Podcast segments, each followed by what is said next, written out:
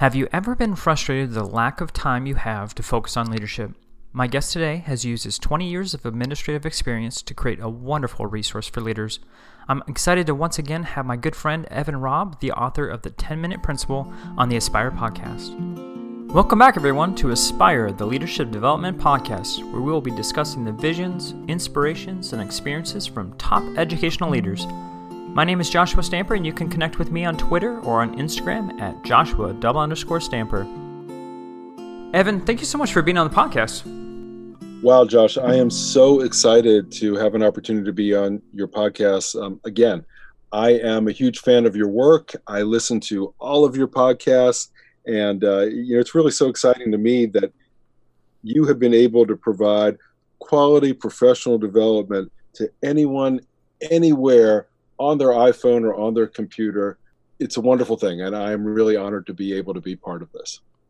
Well, Evan, it's an honor to have you on the podcast again and for such kind words. So thank you for that. You've had two books just come out uh, The 10 Minute Principle and Team Makers, which you co authored with your mom. And I just want to jump right into your new book, The 10 Minute Principle, which I absolutely love. For those who haven't had the opportunity to read the book, it's broken down into 10 minute leadership solutions and reflections. So I just want to know what led you to write this leadership book and why did you decide to use the 10 minute strategies?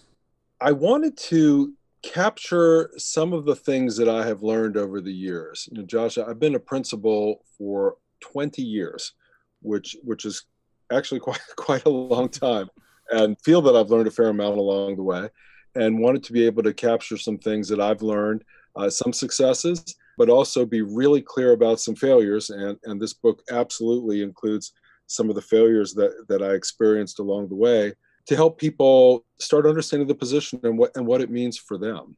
The, the 10 minute concept is really nothing magical. You know, it, I, I, state very clearly in the book that you can't learn how to be an effective principal in 10 minutes. Mm-hmm.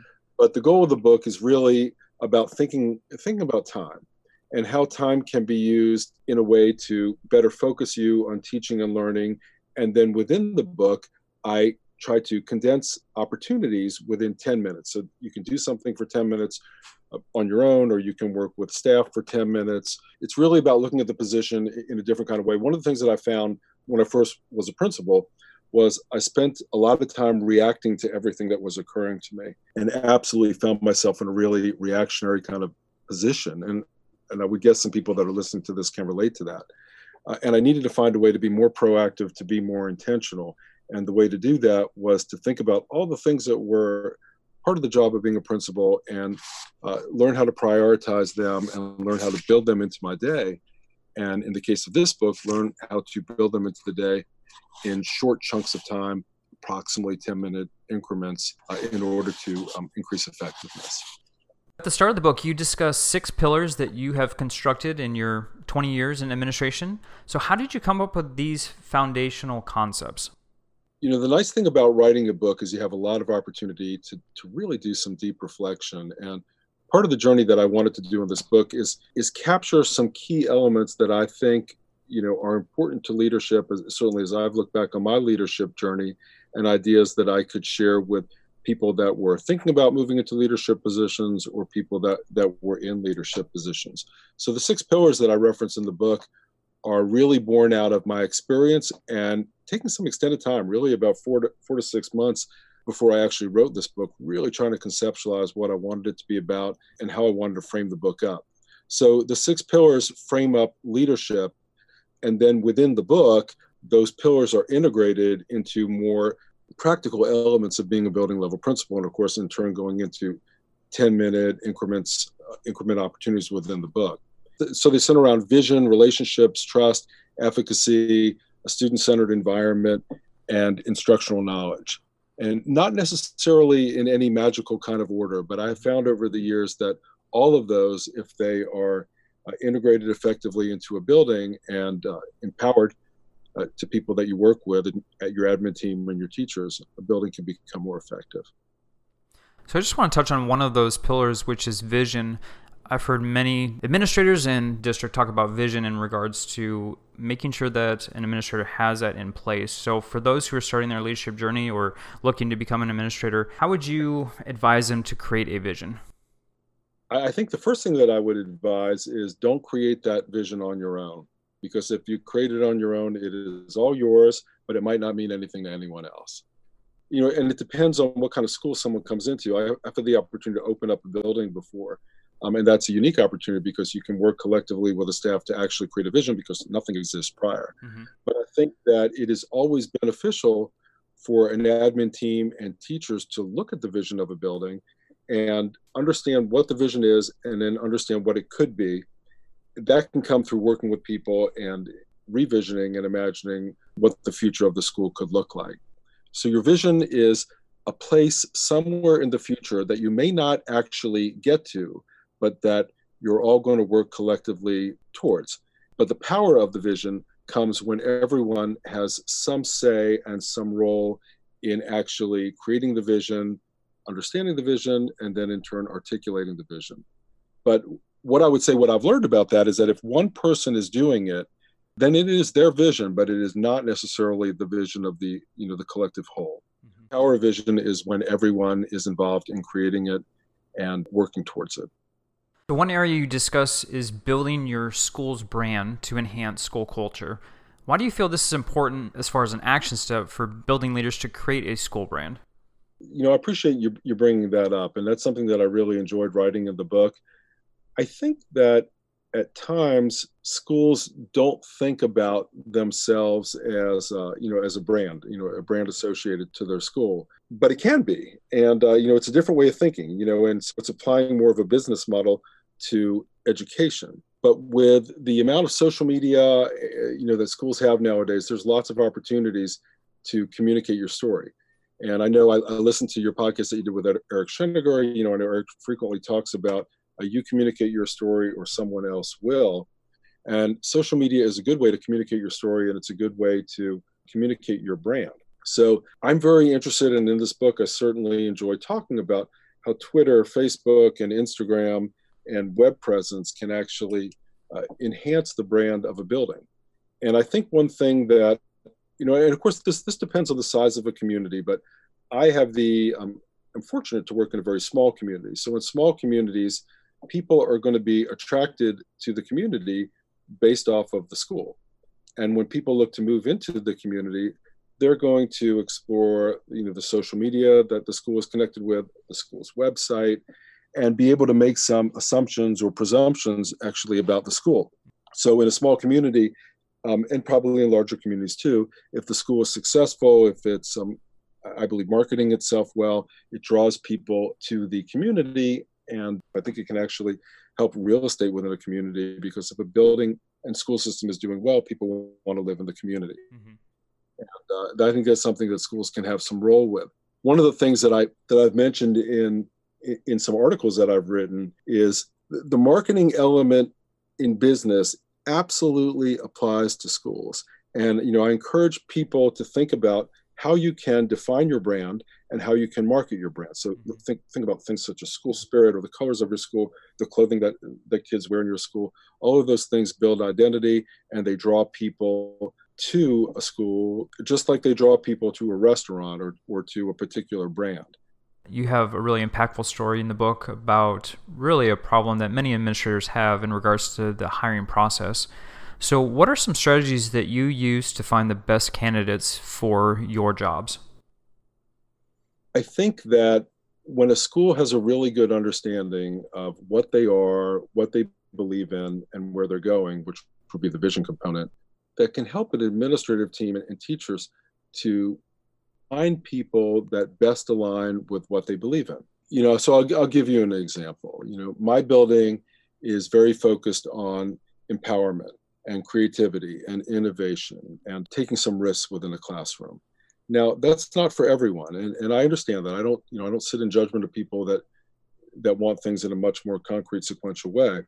But I have found that the more that we are able to define what we are, what we believe in, where we're going, we're able through the interview process to find people who we think are a good mesh with that. So what I have found over the years is that, you know, again, the, the better that we understand who we are, the better we can ask questions to make sure that the people that we're bringing on board are aligned, at least in terms of their thinking, with the way that our school operates.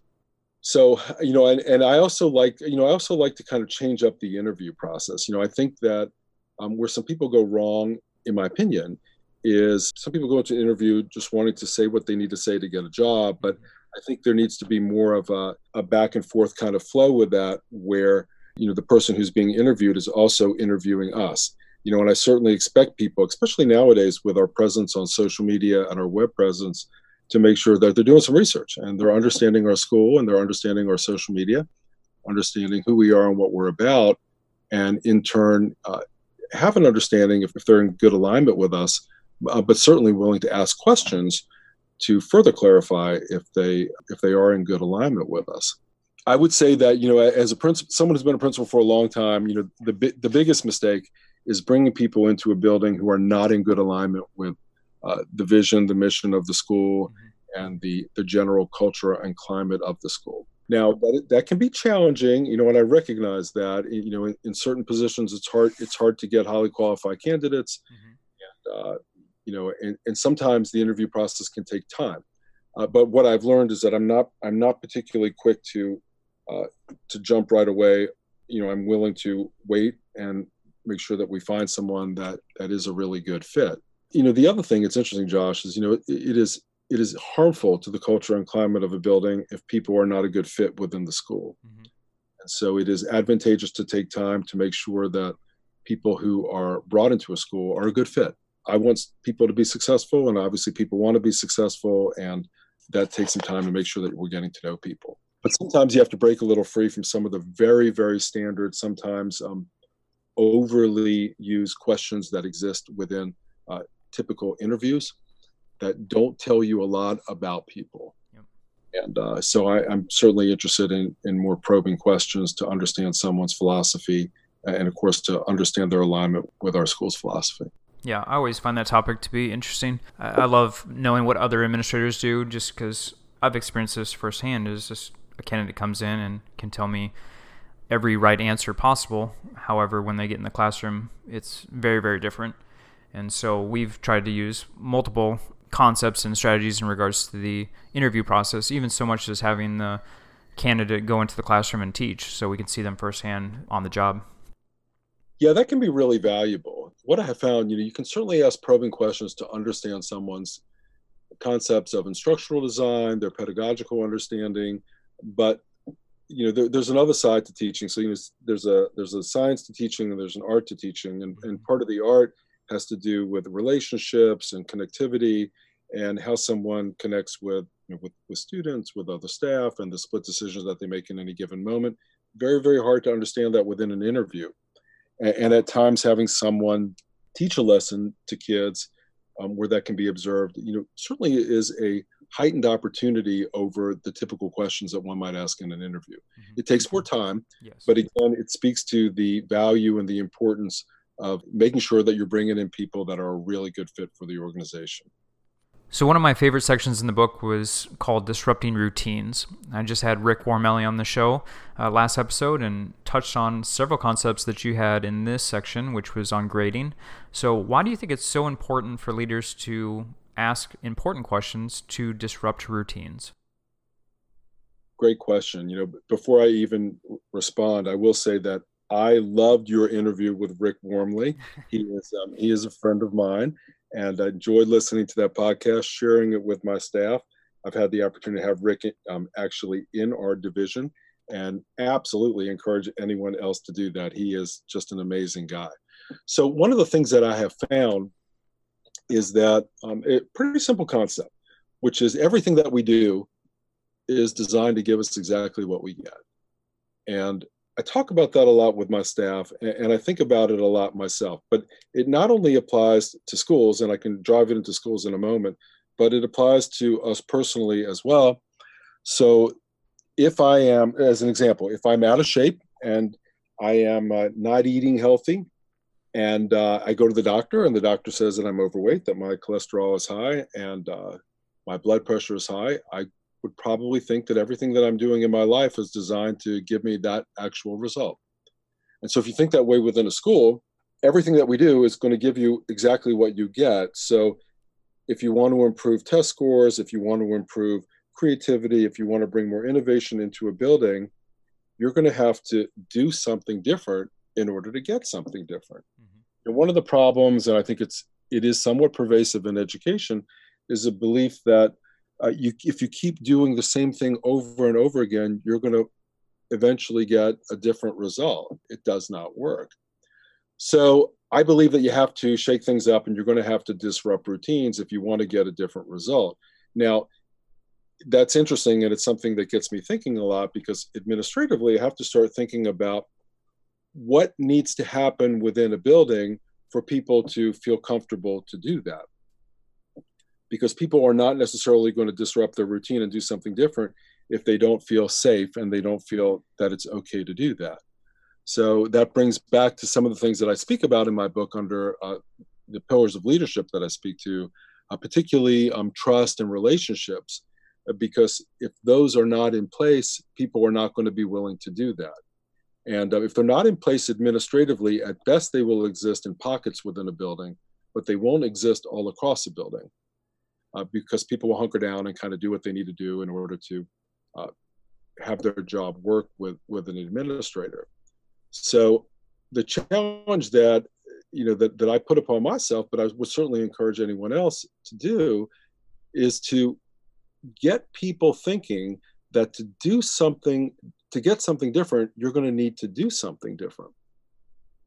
And too often we don't do that in education. In fact, we we repeat things a lot. Mm-hmm. You know, I was a product of an education system where everyone got the same thing repeated by the teacher every day over the course of the entire year.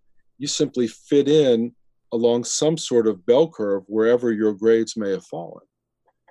Now, that doesn't work. That's not good for kids. So when, when you think about that example, you think, okay, you know, you have to differentiate, you have to start personalizing, and uh, you, you know that can help shift things. It can, but to do it across a building, you need to look at particular indicators that you want to pay attention to, whether it is the type of instruction that's occurring in the classroom or particular uh, pieces of data uh, that may be repetitive, you know, in terms of year in year out state testing, and then ask yourself, what can you do do different?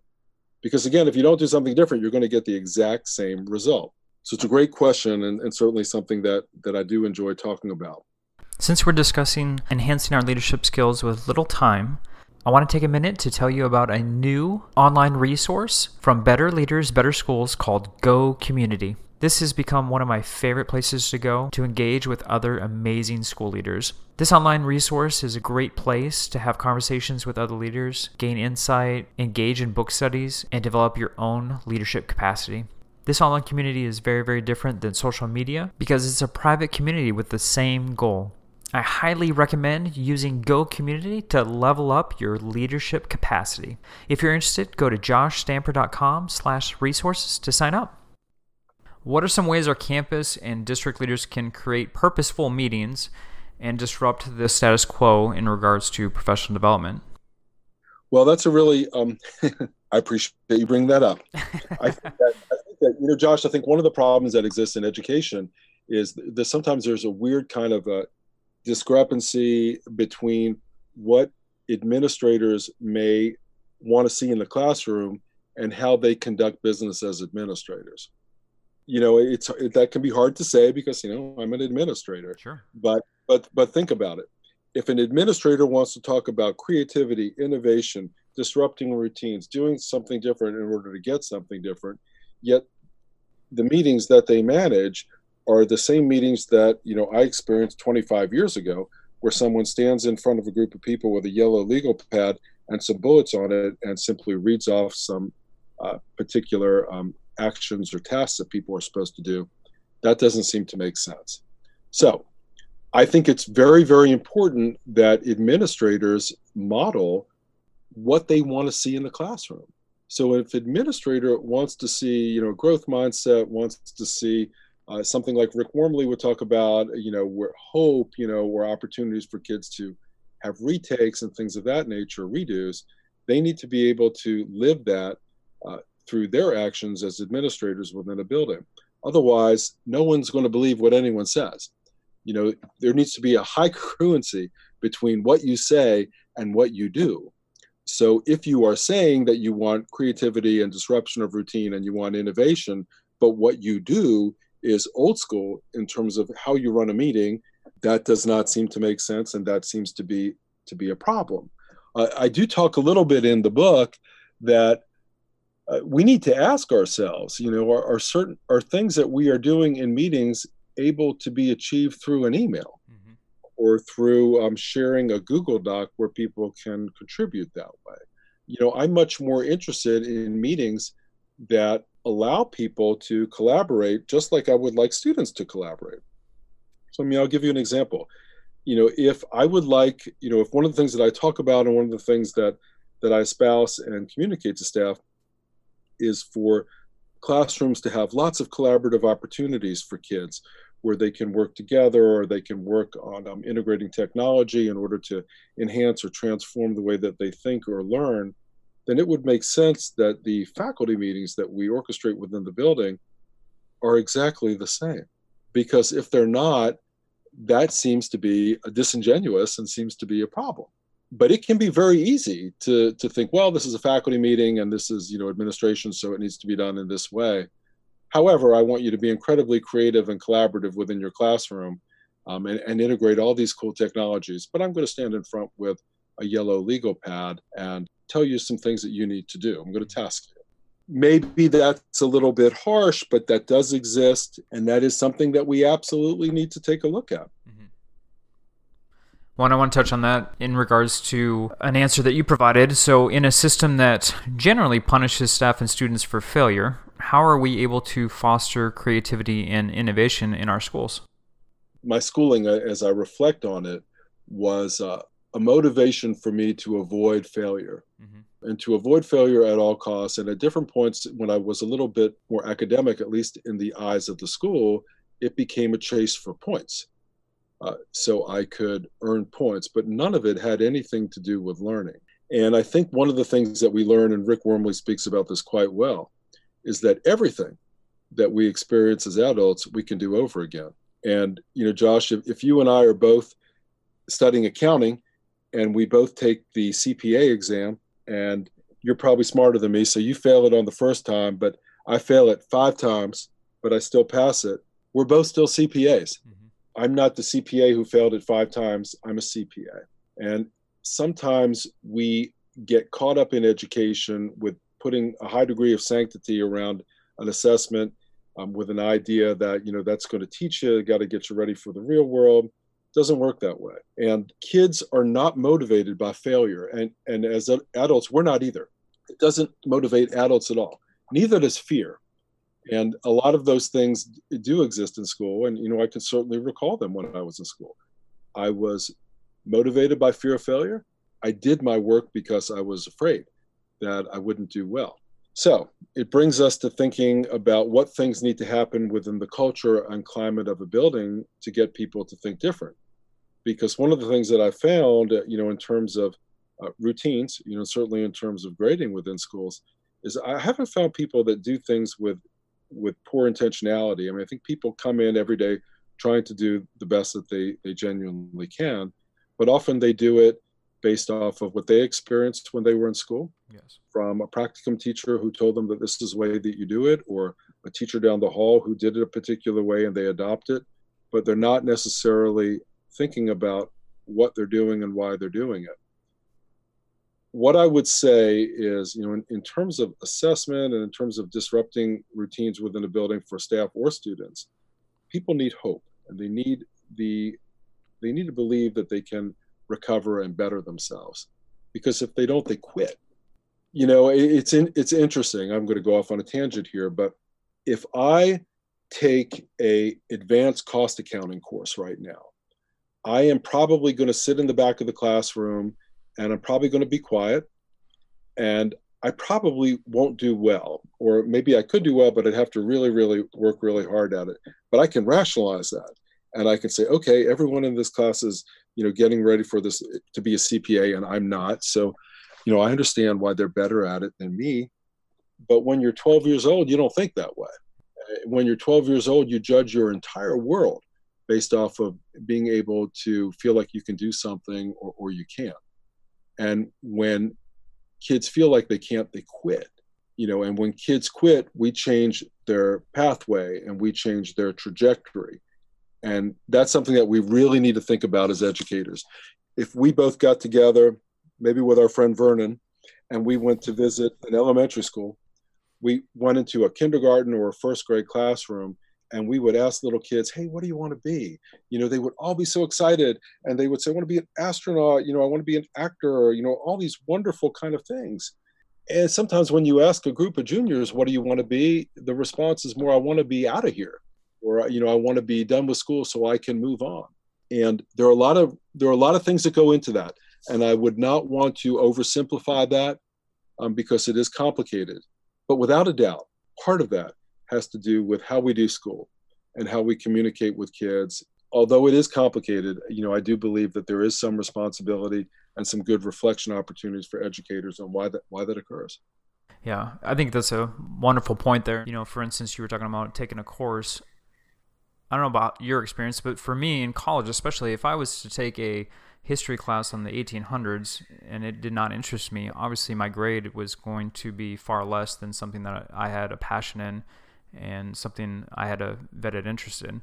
Um, for instance, like I was an artist, so every art class I had, I put every ounce of energy I had to get a good grade, not because the grade had anything to do with my success, but because I was passionate about it.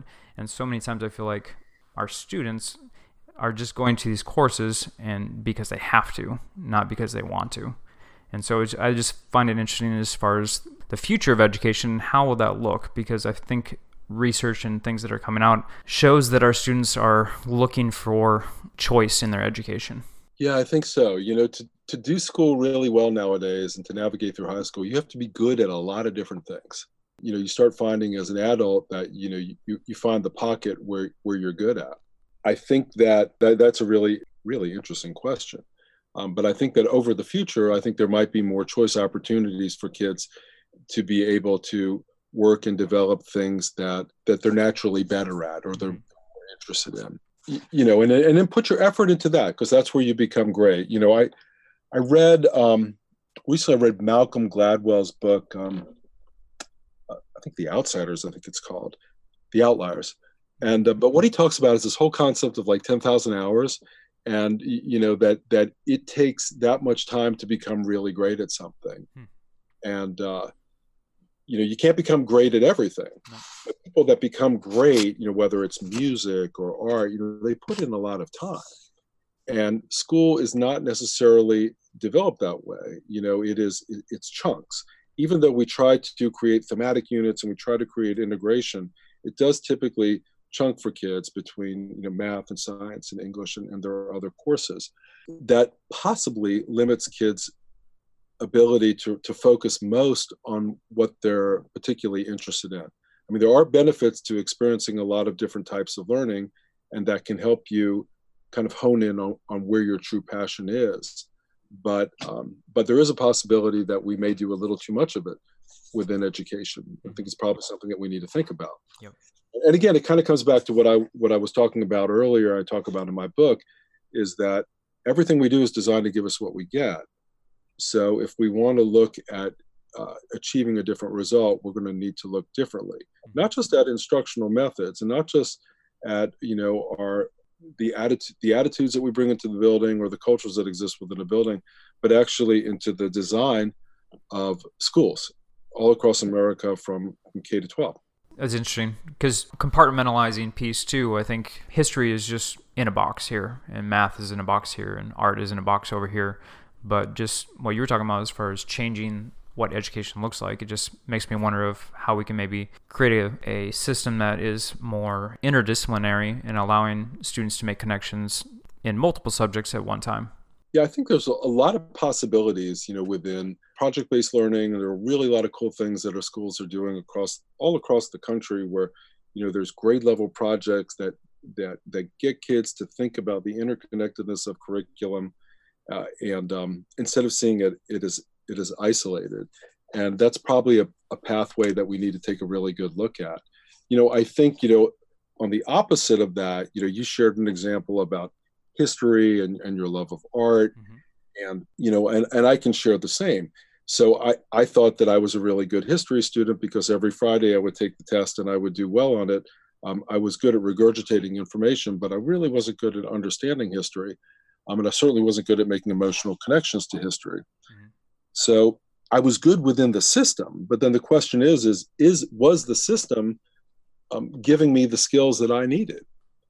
And you know, I think another thing that we need to think about is, is if you look at, you know, there's lots of things out there uh, within Twitter and all over the the internet on what are the skills that we want kids to have when they graduate high school, and they are they're not you know being able to ace a state standardized test. Mm-hmm. um, they tend to be things like creativity collaboration communication you know, being able to work together as a team um, having inquiry skills. And so then you need to ask yourself okay how can those particular skills be integrated into the curriculum?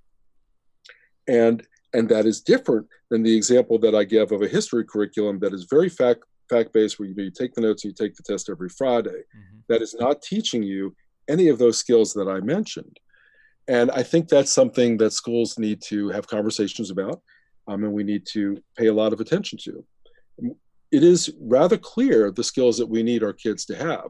The more poignant question is is the curriculum that we're exposing kids to, uh, the pedagogy that we're bringing into the classrooms, and the mindsets that we are imparting on kids um, as educators, preparing them for the world that they are about to enter. Yeah, I think this is an interesting concept. So, with those soft skills that you were referring to, do you at your school touch on social emotional learning? We do. We hold class meetings every Friday within our building. Nice. And you know, I'm fortunate to have a really good guidance staff, and it is actually well coordinated where the guidance staff works with a group of teachers um, within the building. I'm fortunate to be able to be on that committee. Uh, and we create lessons that exist within grade six, grade seven, and grade eight. And they are purposeful and they are intentional and they, they, they build from one year to the next to give kids opportunities to reflect on that. Mm-hmm.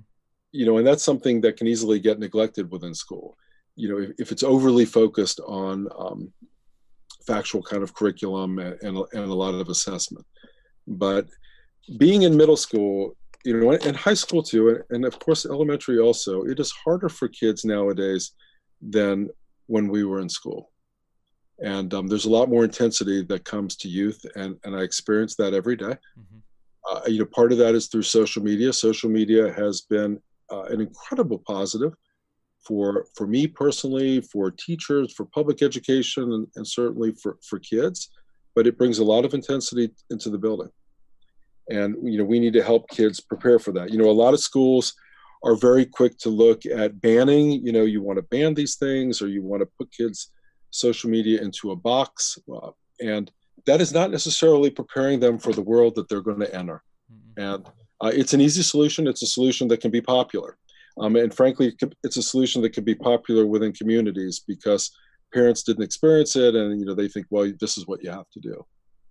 But that's when it's very important for educators to use their professional eye and, have those conversations about what do our kids need. Um, what do they need in terms of curriculum? What do they need in terms of uh, differentiating? And what do they need in terms of the social and emotional supports that we can provide for them? And, and they're all they're all important and they certainly add to the the challenges and complexities of being an educator you know in this day and age. But uh, but it's important that they exist within schools and i believe that they need to exist intentionally. I don't think it can just kind of be uh, you know just something that's an add-on or or uh, or something that's all the problem of the guidance department. You know the guidance department you have two two guidance counselors in a school with 600 kids and they have to handle all the social and emotional needs of a kid right. uh, that that there's a false logic to that but whether it's purposeful or inadvertently it occurs you know and i think and i know a lot of the work that you've done and you've done some great work with this you know to raise awareness uh, of trauma you know and understanding the impact of, of that within schools and then most importantly understanding how a school can collectively um, work to understand and collectively work to support kids mm-hmm. and to support families. So I want to touch on social media with leadership. Um, you ended your book with choose your path, and I know with social media, a lot of aspiring leaders look on Twitter or Facebook or Instagram and they compare themselves to others. So why is it important for each leader to find their own journey? I think that you know, as I think back on my career, maybe ultimately that's that's what it's all about. When you're new and you know you get out of college, you know you want to get your first job, you know you might find yourself going into an interview saying what you think you need to say. Maybe you're reading a book, you know, or looking on the internet to understand how to answer questions. You can get a job, and uh, I understand that. You know, I, I think I've been there before, but but ultimately the journey is to figure out who you are, you know, who you are, what you believe in, and what you stand for and and where your lines are and that has to do with with figuring out your own path what i would say is is a person's understanding of agency uh, for themselves and uh, seeing themselves as a learner and allowing themselves to learn and grow and to learn from other people but ultimately to formulate who who they are and, and what they are. You know and social media has been really helpful for me in that regard. You know i've had i've been blessed. I've had an opportunity to meet some wonderful people um, you certainly included. Oh, thank you. and uh, people that i can learn from and people that i can grow from and people that help me better understand who i am uh, what i want to be and um, you know how i want to be perceived and, and the impact that i want to make and that's something that i have a lot of control over you know there there are lots of things within school administration. You know, I know I know you know this that we don't have a lot of control over. There are parts of our job that uh, that will always be reactionary because mm-hmm. it's dynamic and there are things that, that we cannot control. Yes. Uh, but there are things that we can control. You know, how we communicate to other people, what we believe, how we communicate what we believe, our belief in children, and our belief in disrupting routines in order to create different outcomes. You know, those are things that we have a lot of control over. Um, and they have to do with the path that we choose, which is something that we can choose every single day. You know, one of the things that I like to speak about a lot is, um, along with choosing a path, is choosing attitude and um, positivity, as an example. Uh, positivity is a choice. Mm-hmm. There are people who choose to be positive, and there are people that choose to be negative. And what I can say, Josh, is of every successful person that I've ever known, or people that I've read about or, or seen on TV, I have never seen successful people, however you may define success, as negative, kind of misanthropic people. I mean, you just don't see it that way. You know, people who tend to make a, an impact are positive, and that's a choice. And the impact of positivity can be very profound as a school leader. You know, one of the things that I, you did a really good interview with uh, Todd Whitaker, and I love Todd Whitaker's books. And Todd Whitaker has a saying that you know when the principal, I mean, when the teacher catches a cold, everyone catches a cold. Yep. And uh, you know, you, see, you take the same parallel and you put it into a building and say, you know, whatever the principal of the building does, it gives permission for the teachers to do that. So if the principal is a yeller, you know, it gives permission to be to yell. You know, if the principal's sarcastic, it gives permission to be sarcastic. But on the other side, if the principal is positive, if the principal is inspirational, if the principal is, you know, a motivator, principal is a believer in kids and teachers, uh, that can impact the building also. Uh, it's part of the big responsibility that comes with leadership, um, and it comes with responsibility choosing your path. Mm-hmm. So you had a very busy year. You've had two books come out. Uh, we talked about one in this podcast, The 10 Minute Principal, but you've also had the pleasure of writing a book with your mom, Laura Robb, and that book is called Team Makers. So, for those who haven't had an opportunity to read Team Makers, will you just give us a quick synopsis on the book? I will. Thank, thank you very much. I, I um, my, I think the best teacher that I've ever had um, is my mother you know my mother has written over 30 books in education. And uh, writing came to me very late in life and uh, I, I, just simply i did as i reflect back on it i didn't really have good teachers when it came to teaching me how to learn how to write. Uh, but i but be, but i thought it many times in my life that i just was not capable of writing. Mm-hmm. Uh, and uh, was fortunate to have a mother who didn't give up on me in that regard and helped me learn how to develop and grow as a writer. So we had an opportunity to work with um, Dave Burgess Publishing to write Team Makers, and and it was wonder a wonderful experience. In a nutshell, Team Makers parallels a lot of what we've talked about today. which is the importance of relationships, personal efficacy, collective efficacy, communication, and collaboration in order to positively impact the learning of kids and create better environments for teachers. You know, a, a lot of what our book talks about is too much in education is disparate, uh, disconnected, and um, people not necessarily working together uh, in the degree of concert that they can um, if they're willing to think a little bit differently. And so Laura and I have an opportunity in this book to talk about that. We have uh, a lot of people who have uh, helped us along the way with the book in order to add short vignettes into the book. Mm-hmm. One of them in particular are one of our good friends, Chris Velisello. Yes. Who, who has a great book just out, The Teacher and Admin, him and Gary Armida, which is a wonderful book, and I'd certainly recommend that to anyone. And Chris uh, gave a great interlude within our book focusing on relationships, you know, and the importance of relationships, because those things are foundational in order for things to occur. However, what I would say sometimes within, and I don't mean to be this critical at all, but sometimes within Twitter in particular, there can be one might construe a oversimplification of education as being very much about relationships. It is. Nothing in education works without relationships. It's truly the foundation. But our profession is far more complicated than that. Mm-hmm. But with good relationships comes the uh, opens up the door for for thinking, for reflecting, for pedagogy, for uh, taking some risks, bringing innovation into into the classroom. And when all of those things come together, you know, magic can occur. And um, so we try to share some of that within the book. So, Evan, I have to ask: Do you have any other projects in the works right now? I do. I have. Um, I wrote. I wrote another book with with my mother called "A School Full of Readers" with Benchmark Publishing, and that's going to be uh, released, I believe, in mid October. Awesome.